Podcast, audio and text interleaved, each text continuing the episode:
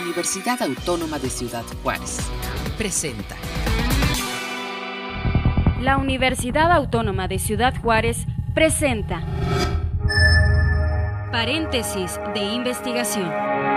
Espacio de divulgación de los trabajos, avances y proyectos de investigación de profesores de la UACJ. Paréntesis de investigación. Amigos, ¿cómo están? Bienvenidos. Qué bueno que se encuentran con nosotros en este espacio de paréntesis de investigación desde la Universidad Autónoma de Ciudad Juárez. Les agradecemos que nos acompañen. Soy Armando Rodríguez Hernández y pues el día de hoy, como eh, cada emisión, tenemos la participación de un docente, de un profesor eh, investigador de la Universidad Autónoma de Ciudad Juárez. Y hoy, pues nos da mucho gusto recibir al doctor Javier Ignacio Camargo Nazar, eh, profesor investigador ahí en el Instituto de Ciencias Sociales y Administración en la licenciatura Derecho. ¿Cómo está, eh, doctor? Gracias por acompañarnos este día. Muchas gracias, buenos días, gracias por la invitación. No, pues eh, interesante, así muy rápido les comparto eh, precisamente parte de la vida académica del, del doctor eh, Javier, que es, eh, licenciado en Derecho por la Universidad Autónoma de Ciudad Juárez, su doctorado en Derecho por la Universidad Nacional Autónoma de México, y bueno, pues eh, actualmente es profesor investigador en, precisamente en, la licenciatura en Derecho, y bueno, notario público número 3 aquí en nuestra ciudad, y algunas de las líneas de investigación o de interés que entiendo también son otras más, están enfocadas al derecho privado, y bueno, pero pues eh, el día de hoy nos acompaña y nos da mucho gusto que esté aquí con nosotros porque este, cómo transita precisamente para iniciar, en doctor Javier, eh, su paso para poder definir y, e identificar que el derecho iba a ser eh, su, su, vida profesional y más allá de su vida profesional, ¿no? También. Bueno, el, el, la, idea de, estudiar derecho nació desde que estaba uno apenas en la, en la secundaria y fue en la universidad Autónoma de Ciudad Juárez, precisamente en, esta casa de estudios, en donde cursé la licenciatura.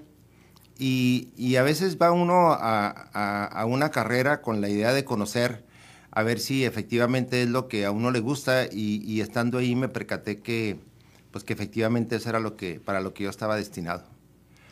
Y ahí, ahí cursé la carrera, cuando, cuando concluí los estudios, me, invitaron a, participar como maestro, eh, les estoy hablando de hace ya muchos años, y desde entonces ahí permanezco. Eh, actualmente imparto materia de derecho procesal, es la, materia que, imparto, y pues participo ahí en algunas otras actividades propias de la, de la academia en la universidad. Correcto. Estamos hablando de que eh, precisamente su presencia como en la vida académica de la universidad eh, se remonta hacia 43 años. 43 años. 43 años de, docente. ¿Qué, ¿Qué, ha significado para, para usted precisamente observar eh, eh, pues, el, los procesos de la enseñanza del derecho? Porque entiendo que ha habido varios momentos de, de definición importante y también cómo pues, ha salido una gran cantidad de egresados que precisamente pues, viven la vida jurídica en todos los ámbitos y han servido a nuestra región. Bueno, la, universidad efectivamente ha dado a, la sociedad grandes profesionistas. Tenemos algunos egresados de la universidad que, son notarios, algunos son magistrados, son jueces, son, son personas importantes dentro de la comunidad. Además, eh, eh, académicos de, mucho renombre también fueron personas egresadas de la universidad. Y, es, y ha sido importante ese proceso porque porque los egresados cada, cada vez han ido conquistando espacios dentro, dentro del ámbito social y del ámbito gubernamental. Desde luego, en, en, otras áreas que yo no conozco, tenemos grandes médicos, tenemos grandes ingenieros, tenemos gente muy capacitada, egresada de nuestra universidad. Y el, el, proceso de la enseñanza pues ha transcurrido desde que escribíamos en un pizarrón, aquellos pizarrones verdes que se utilizaban con el GIS, hasta ahora que pasamos por el tema de la, impartición a través de, medios electrónicos, cuando tuvimos el problema de la pandemia que estuvimos impartiendo las clases a través del Teams y, y ahora todavía algunas clases se han estado impartiendo así en forma virtual. Correcto, sí. Ha, sido una transición interesante, importante en, bueno, en todos los ámbitos de la educación. La enseñanza del derecho, ¿qué implica precisamente, doctor? Cuando en ocasiones observamos que existe en las leyes en los países una constitución, un código civil, un código penal, etcétera, y pareciera que es inamovible muchos de estos, eh, eh, de estos artículos, de estos, eh, de estos planteamientos en las leyes, pero esto está en un constante movimiento también y en una constante interpretación y reinterpretación. Háblenos un poco sobre esto. Bueno, el problema que, nosotros enfrentamos respecto de la aplicación de las normas es que debemos estar actualizados acerca del sentido que debemos de darle a cada norma en los términos del contexto social. Ahora, a, raíz de una reforma a la Constitución de, hace ya poquito más de 10 años, se, incluyó en nuestro sistema jurídico la, interpretación y aplicación y protección de, de, la materia de derechos humanos de manera muy importante. Entonces, a partir de ese procedimiento se han emitido criterios por parte de la, por la Corte en donde nos dice que, la interpretación y aplicación de las normas debe hacerse siempre en beneficio de las personas, siempre. Aplicando ese, ese principio que, se llama a favor de las personas o, pro hombre. Entonces, ese, ese, ese proceso es curioso porque la interpretación de una disposición que se daba antes de la vigencia de esa norma ahora es distinta a la luz de la, de la interpretación y la aplicación que se tiene que hacer de ese mismo concepto en medio de la protección de los derechos de las, de las personas. Ese, ese, proceso es constante, trae una variación permanente en la, en la interpretación y aplicación de las, de las normas. En la, en la enseñanza del derecho que nosotros hacemos en la, en la universidad, nosotros abarcamos el contenido de la norma, la aplicación de una norma y la solución práctica que a un caso se le pueda dar utilizando esa, esa norma. Nosotros procuramos que, el alumno conozca la existencia del derecho y luego conozca las condiciones en que se aplica esa, esa disposición o ese, o ese derecho. Luego el resultado de la aplicación de esa norma para que, para que sea capaz de resolver casos concretos, casos prácticos que, que, verdaderamente le permitan eh, hacer uso de los conocimientos adquiridos. Correcto, estamos hablando de que en todo este proceso de, enseñanza-aprendizaje de eh, estas áreas del derecho, está todo el tema de cómo, cómo se imparte o cómo debiese de irse visualizando la forma en la que se, en la que se dan todos estos saberes a estas, a estas nuevas generaciones. Entiendo usted ha pasado eh, pues 43 años en la, en la cátedra y, encontramos, sí, el tema de las nuevas tecnologías, el tema inclusive de las leyes que están ya utilizando la tecnología precisamente para el abordaje de casos o para el ejercicio de la tramitología judicial. Este, e, esta, esta parte de, esta enseñanza, ¿cómo la observan ustedes primero como docentes, como abogados, pero también luego cómo, eh, qué retos está el estar compartiéndola con los estudiantes? Bueno, nosotros traemos la, la consigna de hacer en la medida de lo posible uso de medios electrónicos en todo lo que se pueda la, la, universidad provee a los docentes de los medios necesarios para que, para que este, estas tecnologías se utilicen en la impartición del derecho. Una, una, cosa que particularmente nos ha llamado a nosotros la atención y, y, que hemos tomado ahí algunas, algunas ah, medidas tendientes a, a, evitar que se haga un mal uso de ella es el tema de la inteligencia artificial. Con, este programa que, existe ahora, bueno, ya existían otros, pero este, este programa ahora que, que permite la solución de casos y que permite la elaboración de artículos, porque luego enfrentamos el, reto de que le encarguemos a, un alumno un trabajo y el alumno le dice a, la, plataforma esta de la que le estoy hablando, elabórame un artículo en estas condiciones y, la, y el sistema se lo elabora en 10 minutos. Entonces el muchacho lo lleva a, la clase y dice, no, mira este joven cómo es estudioso, pero resulta que lo sacó de ahí, de esa, de esa plataforma.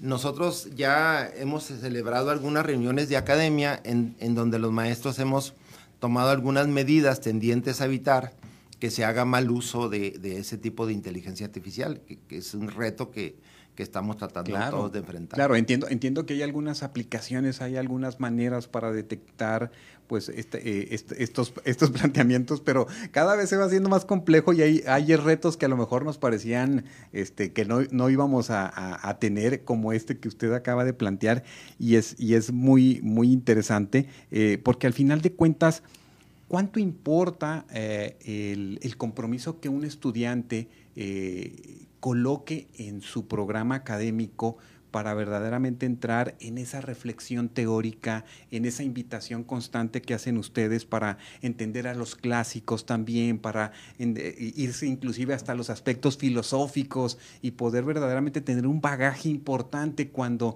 ya van a la práctica a, eh, precisamente atender un caso que puede ser un caso que lleve a una persona inclusive hasta pasar tiempo en cárcel, perder este, propiedades, eh, eh, eh, hasta la vida, por así decirlo. ¿Qué reflexiona en ese sentido, doctor? Bueno, lo que sucede es que el, conocimiento tiene que ser integral. Entonces hay que, hay que tener principios que, que a veces tienen carácter filosófico, pero que sirven de base para comprender muchos aspectos que tienen que ver con la práctica profesional. Nosotros ahí en, la, universidad tratamos de formar buenos profesionistas y, les insistimos así reiteradamente a los jóvenes acerca del compromiso que deben de tener consigo mismos, con sus familias y con la propia universidad, para que cuando terminen puedan ser considerados como, profesionistas de éxito. No, no de éxito porque tengan mucho dinero o porque salgan en los periódicos todos los días, pero pero que sean personas de éxito en el sentido de que puedan ejercer dignamente una profesión que les produzca un ingreso digno, que les permita vivir dignamente con sus familias. Y les insistimos que, son cinco años de sacrificio. Son jóvenes que, que, cuando ingresan a la universidad tienen 19 años, por ejemplo, ¿no? Entonces yo les digo, miren, son cinco años de sacrificio, de los 19 a los 24, pero de ahí en adelante es toda una vida plena de satisfacción. O sea, vale la pena que sacrifiques cinco años por 50 de, satisfacción que, vas a tener. proporcionalmente vale la pena.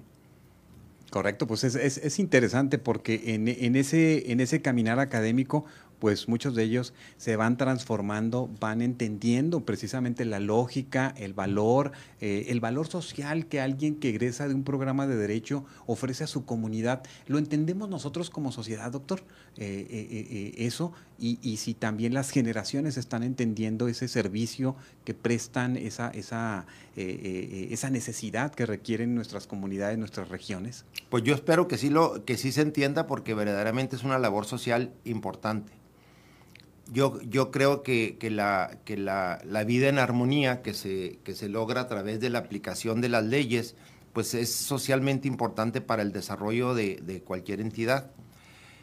Nosotros, los abogados, estamos conscientes de, la importancia de nuestro papel dentro de la sociedad y yo creo que lo hacemos bien. Espero también que, la, que, la, que la sociedad perciba bien nuestra, nuestra labor. Claro pues indudablemente es, bien importante eh, entender esto y cómo también es importante eh, eh, educarnos también en, estos temas porque en verdad nunca sabemos cuándo vamos a necesitar a alguien, un profesional del derecho para sacarnos de algunas situaciones, de algunos apuros y bueno, pues es, interesante también tener alguna, alguna idea en ese, en ese sentido. Entiendo, doctor, que usted ha trabajado muchos de sus, algunos de sus textos, de sus reflexiones encaminadas precisamente a, temas relacionados con el derecho notarial, sociedades mercantiles, derechos sucesorios eh, y que va mucho enfocado a, la enseñanza de, los, de los estudiantes. Eh, eh, ¿qué, qué, le da precisamente esta idea de proponer estos textos para, para ese tipo de, comunidad? Bueno, el, el problema que, que, yo tuve y que muchos tuvimos cuando estudiamos derecho es que los libros que se hacen son libros a nivel nacional. Entonces, son libros que vienen redactados a partir de normas de carácter federal. Por ejemplo, son libros que vienen basados en el Código Civil del Distrito Federal o en el Código de Procedimientos que se aplica en Distrito Federal. Todo lo que se hacía o todo lo que se leía son disposiciones o, libros que por razones de, comercialización se hacen sobre una ley que tiene aplicación General. en toda la República. Entonces, hay cada quien entiéndase como pueda de, las, de sus entidades. Entonces, por ejemplo, yo estudié una, una materia con, con, el Código Civil Federal y en mi estado se aplica el Código Civil del Estado de Chihuahua. Entonces, eso, eso era una problemática porque los alumnos o, yo como alumno batallaba para entender la idea de una disposición y de otra. Estos, estos libros que yo he escrito tienen dos propósitos. Primero, son libros muy sencillos, son así, sencillos, sencillos, sencillos. Por eso tienen o pertenecen a una serie que se llama Libros de Nociones de Derecho para Estudiantes. Entonces, no son para genios, son para, para jóvenes que, apenas tienen en promedio 20 años, 21 años y entonces están tratando apenas de entender el derecho. Son libros muy sencillos que, espero que, la gente los pueda comprender, hasta alguien que no esté estudiando derecho, si los lee los puede entender. Luego, otra, otra característica que tiene es que son prácticos, es decir, no, no contienen teoría sino, sino las cuestiones que son necesarias en el ejercicio profesional y que están basadas en legislaciones locales, que es la parte más importante. El, hay un libro de derecho procesal que está basado en el Código Procesal del Estado. Todos los códigos, todos los libros en donde uno regularmente estudia están basados en el Código Federal. Entonces, a la hora que uno toma la clase, pues como que uno dice, bueno, esto dice el Código Federal, ahora que dice el mío, porque, porque en esa materia no se aplica el Código Federal en los tribunales, sino se aplica el local. Pero el libro, que, que, es un libro que por razón de comercialización se hace con disposiciones de carácter federal, pues para distribuirlo en toda la República, porque no tiene sentido, por ejemplo, el libro este que yo, que yo hago, que nada más tiene aplicación respecto de normas en Chihuahua, pues a nadie le interesa en Durango ni en, ni en Aguascalientes. O sea, es un libro que comercialmente no es productivo. Pero, pero finalmente es muy útil para la gente que está aquí en la, en la ciudad porque les dice uno, mira, el artículo 4 de nuestro código dice esto. Entonces abre uno su código y dice, ah, efectivamente eso dice. En, los otros dice el artículo 4 del Código Federal dice esto. Entonces hay que abrir el federal a ver qué dice y luego hay que abrir el de nosotros a ver qué dice y hacer las comparaciones. Es un proceso complicado. Eso, eso fue lo que me, llevó a escribir estos libros, que es, es difícil, este, les digo, porque no tienen un, gran atractivo comercial fuera del estado de Chihuahua, pero son muy útiles para los jóvenes que están aquí estudiando. Claro, claro, y al final de cuentas, pues esa es la idea, ¿no? Dejarles un, documento eh, pedagógico de enseñanza que, sea muy, muy práctico ante eh, estos cambios que se dan, eh, inclusive eh, donde hemos encontrado, por ejemplo, en el estado de Chihuahua, doctor, la colocación, por ejemplo, de los, de los juicios orales, ¿no? Que también modificó de alguna manera y también desde la enseñanza, porque entiendo que los jóvenes en, las áreas de, derecho tienen que estar también muy bien pues instruidos en este planteamiento nuevo de generar y de participar y de representar a sus, a sus, a sus clientes en, en estos espacios, pero desde la perspectiva oral, ¿cómo, siente que modificó y cómo va ese proceso en, en, el estado de Chihuahua? Bueno, en, el estado de Chihuahua el, el, proceso está perfectamente ya asimilado. O sea, es un tema... Superado, sí. Superado, 100%, superado 100%. Porque nosotros tenemos desde el 15, desde 2015, con estos juicios orales. En, el proceso académico fue, fue un poco complicado porque cuando, cuando se emitió este código, se dice que este código va a regir a los procedimientos que se inician a partir de esta fecha, pero los anteriores se rigen por el código anterior. De manera que ahorita están vigentes dos códigos, el anterior y el actual, para casos que se iniciaron antes de 2015 y el actual para los que se iniciaron después del 15. Estos, estos procesos que se iniciaron después del 15 son los que establecen los juicios orales. Y, la universidad tuvo ahí un papel importante en la, en la difusión y en, el, y en la preparación de los abogados y de los alumnos para enfrentar este reto. Nosotros impartimos como cinco diplomados, con, con asistencia promedio de 80 a 100 personas, cuando empezaron los juicios orales. En la, en la escuela nosotros tenemos inclusive un salón que es una una reproducción de un tribunal y ahí a los muchachos les hacemos prácticas de procedimientos orales. Los cursos terminan con un ejercicio de un procedimiento oral en donde los muchachos actúan. Uno, uno es el, el, actor, otro es el demandado, uno es el testigo, así, o sea, hacen el papel de las personas que intervienen en un proceso. Están frente a un juez, que es un juez de de veras, el que los, el que los está ahí guiando y los está sancionando insistimos mucho en el tema de la oralidad. Lo, que sucede es que ese, ese, ese planteamiento de los procedimientos orales se ha hecho ahorita público y se ha comentado insistentemente porque el nuevo código que, se aproxima a entrar en vigor, ese es un código de aplicación en toda la República y establece juicios orales para toda la República. El problema ahí es que hay estados que, no, que ni siquiera conocen lo que son los juicios orales. Nosotros no tenemos ese problema porque nosotros ya estamos muy avanzados. Nosotros tenemos desde el 15 haciendo juicios orales. El, problema lo van a, enfrentar los, los, juzgados que no han entrado en esa, en esa dinámica. Para ellos sí va a ser muy complicado.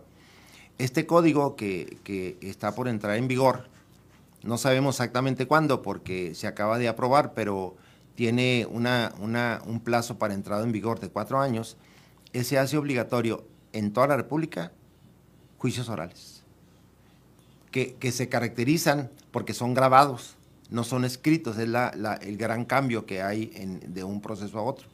Y, estos procedimientos sí son más cortos que los procedimientos que antes se, habían, se, se acostumbraba a llevar. Es un procedimiento ahora en estos términos puede terminar de seis a ocho meses. Un procedimiento antes podía tardarse de un año, año y medio, más o menos, era lo que podía tardarse en primera instancia. De manera que sí, que sí son ventajosos los procedimientos orales para la solución de conflictos de manera más rápida. Correcto. No, pues amigos, vamos a hacer una pausa. ¿Qué le parece, eh, doctor Javier Camargo? Y regresamos para seguir compartiendo con usted el día de hoy aquí en paréntesis de investigación. Regresamos, amigos, estamos reflexionando sobre temas del derecho y que seguro serán de interés para ustedes. Vamos a una pausa y continuamos. En un momento regresamos a paréntesis de investigación desde la Universidad Autónoma de Ciudad Juárez.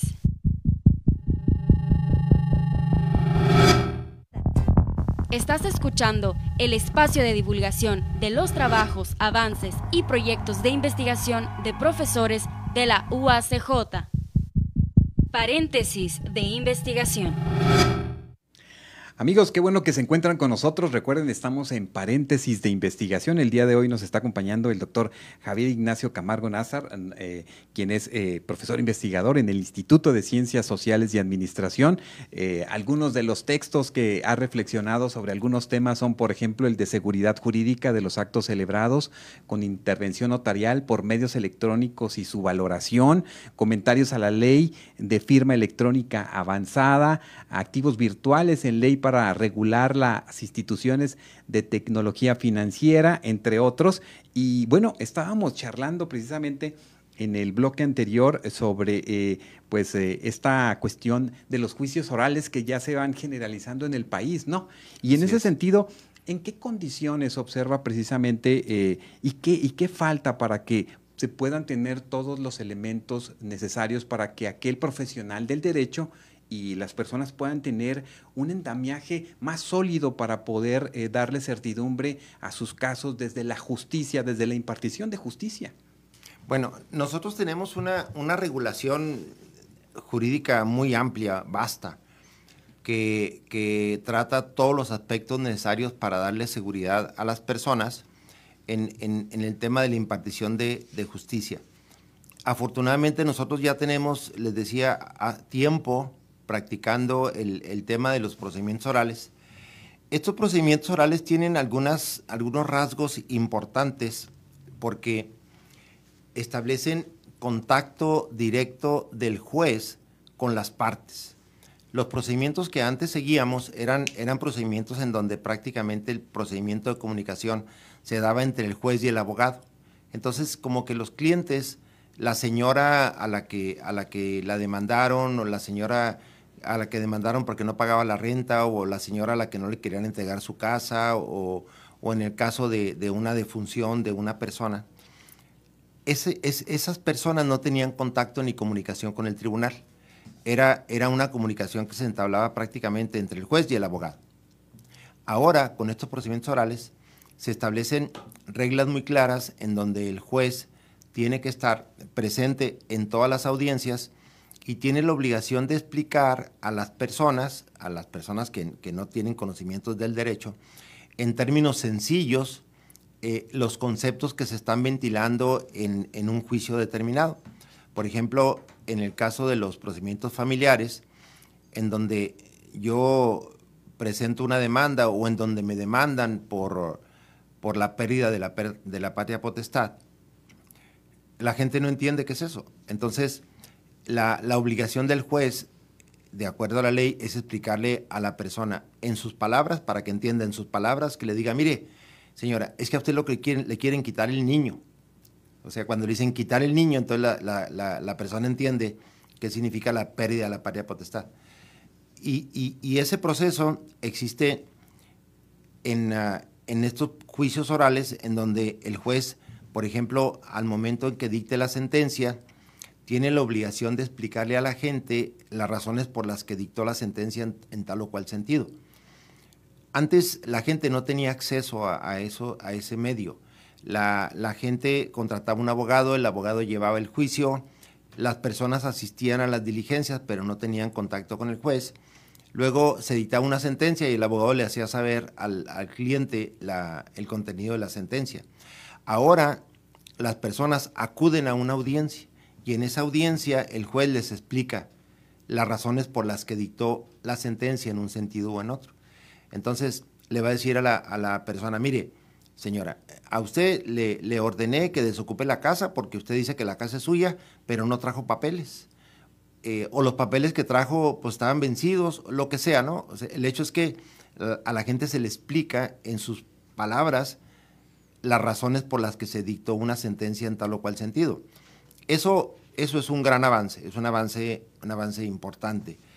En, materia, por ejemplo, de, de derecho familiar, tenemos muchos casos, muchos casos en donde opera una figura que se llama la suplencia de la queja. Esta suplencia de la queja se refiere a los casos en los que entabla una demanda o es demandada una persona que es menor de edad, una persona que tenga que esté privada de inteligencia, las personas que pertenezcan a comunidades indígenas o víctimas de pobreza extrema pero principalmente quienes son víctimas de violencia familiar. En estos casos, la ley se vuelca en la protección de esas personas y le ordena al juez que supla cualquier deficiencia que se cometa, por ejemplo, en la demanda. Si, yo soy una persona que pertenezco a ese grupo vulnerable y presento una demanda y la demanda está mal, el juez debe de corregirla. Luego, cuando hago el ofrecimiento de pruebas para acreditar lo que yo dije durante la demanda, si, si las pruebas están mal ofrecidas, el juez tiene que corregirlas. Si, si no ofrecí suficientes pruebas, el juez debe de ordenar que se desahoguen. El juez se convierte prácticamente en parte, en defensa de esas personas, que, es entendible porque es una persona víctima de violencia, por ejemplo, que a lo mejor no tiene ni medios suficientes para contratar un abogado.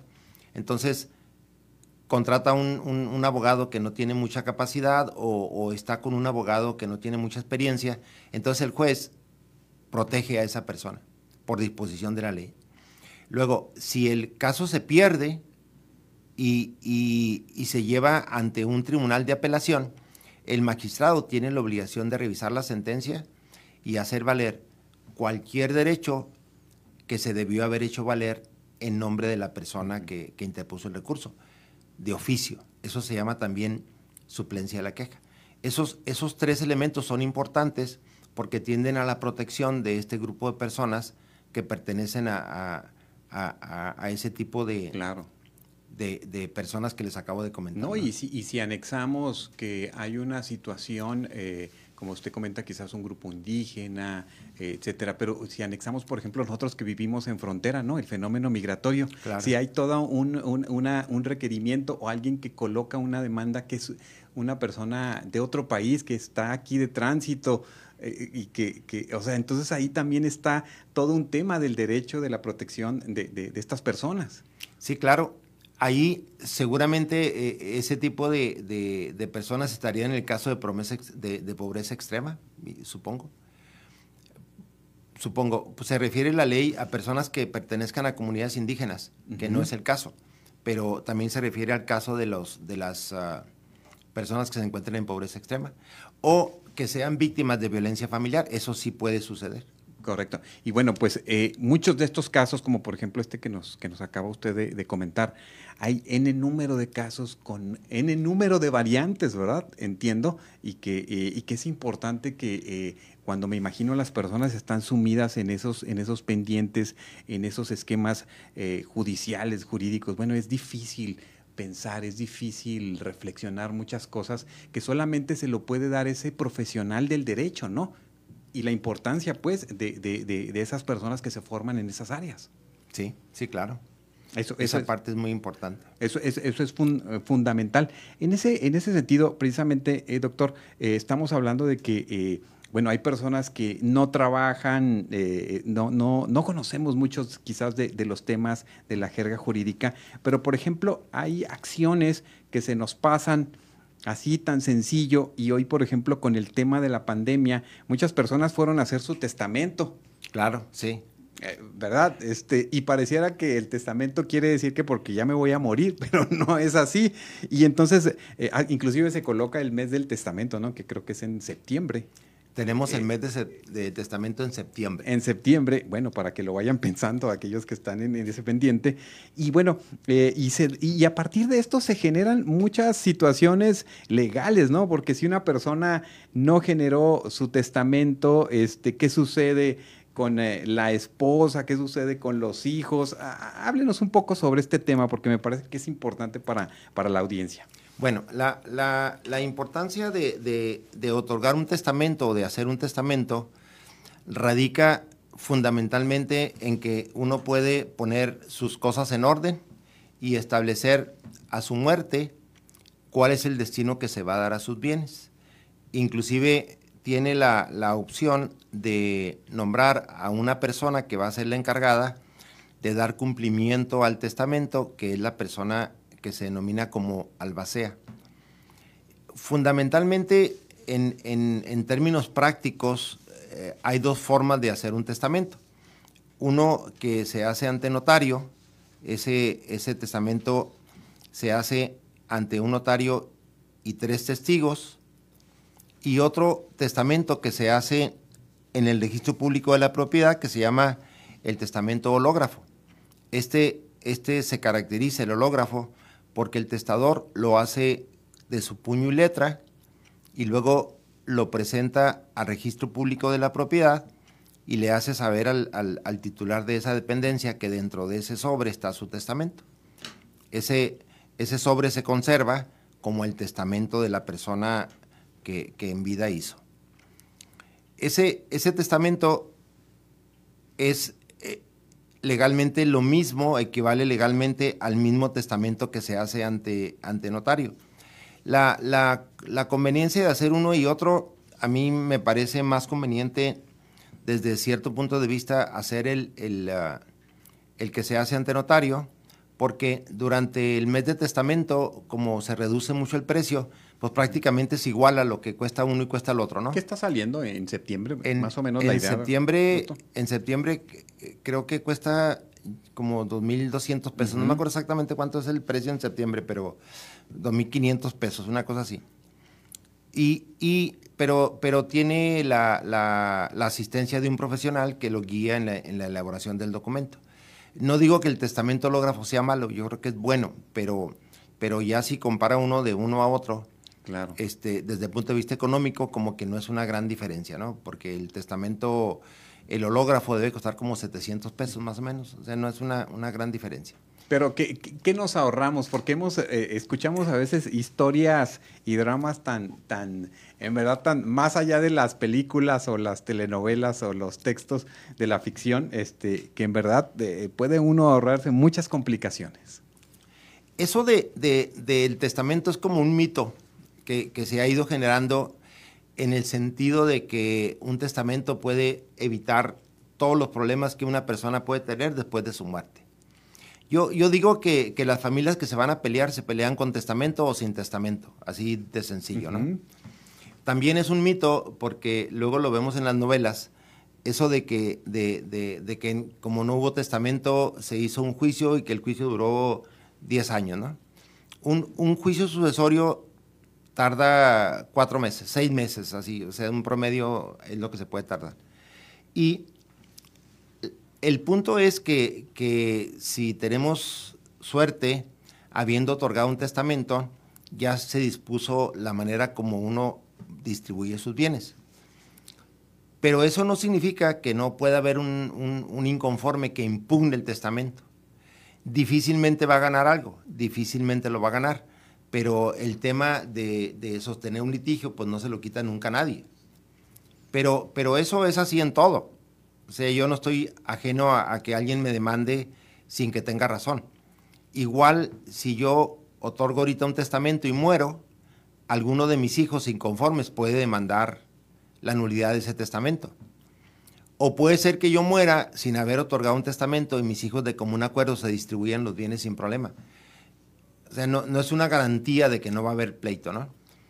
Pero, pero sí es una garantía de que habiendo pleito, de todas maneras se va a hacer lo que dispone el testamento. Eso sí es una garantía. El, el- el propósito fundamental, les decía, de hacer un testamento es uno distribuir los bienes como quiera. Entonces, cuando, cuando yo tengo dos casas y, yo quiero que una casa se- sea para uno de mis hijos y otra para el otro de los hijos, es prudente hacer un testamento porque así evito que a la hora de, que yo muera se empiecen a pelear porque los dos quieran la misma. Entonces, eso sirve porque si yo digo, este es para ti y este es para ti, eso se tiene que cumplir forzosamente. Luego, es importante cuando, cuando, uno, es, cuando uno está casado, a mí me parece que, que en ese momento es, el, es importante hacer, hacer un testamento, porque si yo estoy casado ahorita con mi esposa, tenemos una casita que, que adquirimos durante el matrimonio, y, ahí vivimos mi esposa y yo con, con mis dos hijos, o mis hijos ya se casaron y se fueron, y si no, si no hago un testamento, resulta que a la muerte, que a mi muerte, la parte que a mí corresponde de esa casa pasa a mis hijos. Entonces tengo a mi esposa ahí en la casa que tiene que compartir la casa con, con mis dos hijos. En principio como que parece normal, pero al final no es tan normal porque mi esposa puede llegar a tener un problema con esos hijos que le digan, oye, madre, pues nomás quédanos la casa y que te vaya bien, ¿verdad? O sea, vamos a vender la casa porque es de los dos, vamos a venderla y te damos tu mitad. No te quitamos tu mitad, pero, pero pues nomás hay que venderla. Oiga, doctor, parece, parece que eso no sucede, pero hay historias en verdad. Todos los días sucede eso. Sí, sí, sí. Y, y estamos como, no, como en ese, en esa, eh, eh, pues en ese tema del testamento que es bien importante y donde, bueno, pues hay muchos, muchos esquemas que suceden ahí y que pueden ser relacionados, inclusive, por ejemplo, eh, los hijos fuera del matrimonio también heredan. Ese, ese tema es importante porque las, los que pertenecemos a generaciones así ya, digamos, viejas o, o no sé qué palabra usar, los que venimos de, esas sociedades en donde a los hijos que fuera de matrimonio le llamaban hijos ilegítimos o les llamaban espurios, como que los denominábamos de muchas maneras, esas personas, eh, todavía tenemos esa idea, la, la ley ahora es igual. Si, si yo tengo hijos dentro de mi matrimonio o si tengo hijos fuera de matrimonio, el derecho a heredar es el mismo. La ley ya no distingue, de hecho ya no, no, no utiliza ni siquiera esos términos. Inclusive, por ejemplo, hace extensiva el derecho a heredar igual que cualquier hijo a, los que sean fuera de matrimonio, a los adoptados, ellos, ellos tienen también derecho a heredar igual que, que cualquiera. socialmente hemos avanzado en la medida en que ya no se hacen esas distinciones. En, muchos casos ahora la ley equipara lo que nosotros llamamos la unión libre al matrimonio y le da los mismos efectos legales. Correcto. Para cerrar este, eh, eh, esta, esta parte de lo que estamos compartiendo, eh, doctor Camargo, mucha gente nos preguntamos, ¿verdad? Los tiempos para la impartición de justicia, para entender estos procesos que a veces son lentos en los juzgados, en todos estos procedimientos. denos una, una, una, una eh, una reflexión sobre esto, porque eh, a veces las personas podríamos decir, esto queremos que se resuelva ya, ¿no? Que es, parece que es algo muy sencillo. ¿Qué sucede con los tiempos? ¿Por qué en, este, en estos planteamientos son lentos, hay que esperar y a veces hay juicios o, situaciones que tardan bastante tiempo en, ser aclaradas y en, ser juzgadas? Bueno, el, tema me parece a mí es cuestión de, de que los juzgados están saturados de trabajo, saturados los, los jueces y el personal hace lo que está a su alcance, pero están saturados. Nosotros tenemos 10 tribunales, pero o sea, 10 tribunales que conocen de asuntos que no son familiares, más tenemos 9 que conocen de asuntos que son familiares, o sea, tenemos 19. Y, pareciera que, que, 19 tribunales son suficientes para dar salida a, todos los juicios que se presentan, pero son insuficientes. El, el problema es de, que no contamos con suficientes tribunales pues, para darle agilidad a los procesos.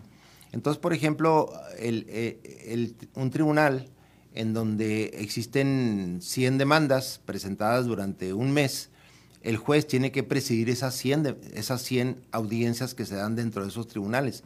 Entonces, pues ahí las va programando de acuerdo a sus tiempos. Los tribunales trabajan de 9 a 3 nada más. Entonces, si programa, si programa una, una audiencia o una audiencia cada dos horas, por ejemplo, si programa dos, dos audiencias al día, suponiendo que, cada una dure dos horas, pues ahí ya se imaginarán hasta dónde nos va a tocar a nosotros finalmente audiencias. Y el, ah, el juicio habla de tres audiencias. Entonces, pues en ese tenor, de acuerdo al, al trabajo que tiene el tribunal, y a la fecha que nos pueda corresponder para, para recibirnos en audiencia, es que los asuntos se dilatan. Esa es más bien la razón por la que se dilatan, no es una cuestión de que el, tribunal no quiera hacerlo, es que no puede, porque pues no podrá atender diariamente más que dos audiencias. Y, y, alrededor de, y durante el año, al, al tribunal ingresan mm, como dos mil asuntos por tribunal. Mm, o sea, son muchos. Correcto, correcto. Doctor, para ir cerrando esta, este compartir con usted, eh, entiendo que usted genera algunos escritos, reflexiones. Eh, ¿En qué está trabajando ahora o qué, le está llamando la atención de lo que está sucediendo en el ámbito jurídico, donde usted está poniendo eh, precisamente ahí a, trabajar su reflexión para generar algún texto en un futuro? Ahorita estoy trabajando en, dos, en dos libros. Uno que es de acciones colectivas. Ese tema de acciones colectivas es un tema muy interesante, pero, pero que ha tenido poca atención en, la, en, la, en la comunidad. Se refiere a, a los casos en los que un grupo de personas, a los que se le llama colectividad, por eso se llaman acciones colectivas, sufre un daño y entonces en conjunto intenta una demanda. Por ejemplo, en, el, caso de las personas que son afiliadas al seguro, al seguro social, que no reciben una atención médica adecuada. Entonces, esas personas pueden intentar una acción que se llama colectiva y se seguiría un procedimiento en donde al seguro se le ordenaría, primero, que proporcionara a todos una atención médica adecuada y que resarciera a cada uno de los miembros de, la colectividad los daños que le hubiera, que le hubiera causado. Eh, esta, esto es la diferencia en que, en que yo voy al seguro y el seguro no me presta una atención médica apropiada y yo hago una demanda y, ni me hacen caso, pues soy uno. y, tengo que contratar un abogado y es muy caro y es un procedimiento largo, ¿no? Pero si nos juntamos mil y hacemos una demanda, que yo creo que si hay mil gentes que puedan tener ese, ese problema. ¿Qué diferencia tendría que haber ahí, doctor, discúlpeme, para entender precisamente esta acción colectiva con un movimiento social? Pues es que es prácticamente un movimiento social que se lleva ante la autoridad judicial. Correcto. ¿Un movimiento social entonces pudiera generar una, una acción colectiva? Claro. Ahí, por ejemplo, en muchas gentes tenemos en, los lugares en donde vivimos problemas de contaminación. Y, entonces yo voy y me quejo con el que está generando la contaminación y se ríe y, dice, pues este ni me ha de demandar porque ni dinero tiene para demandarme y tiene que haber un abogado y es un proceso complicado y es caro y todo eso, ¿no? Pero si nos juntamos 40 gentes de ahí del lugar y hacemos una, una acción colectiva, o sea, una demanda colectiva, las cosas cambian. Porque a lo mejor si el abogado nos va a cobrar eh, una cantidad, a lo mejor nos toca de a mil pesos y, mil pesos como quiera los conseguimos. Y la demanda que se dicte en ese, en ese procedimiento beneficia a todas las personas que, que son afectadas por el daño que está causado, causando esa persona demandada. En, en, eh, ese tipo de procedimientos se regulan esa, esa opción de, grupos de personas, que algunas de ellas pertenecen o pueden estar perteneciendo a movimientos sociales, que acuden ante la autoridad.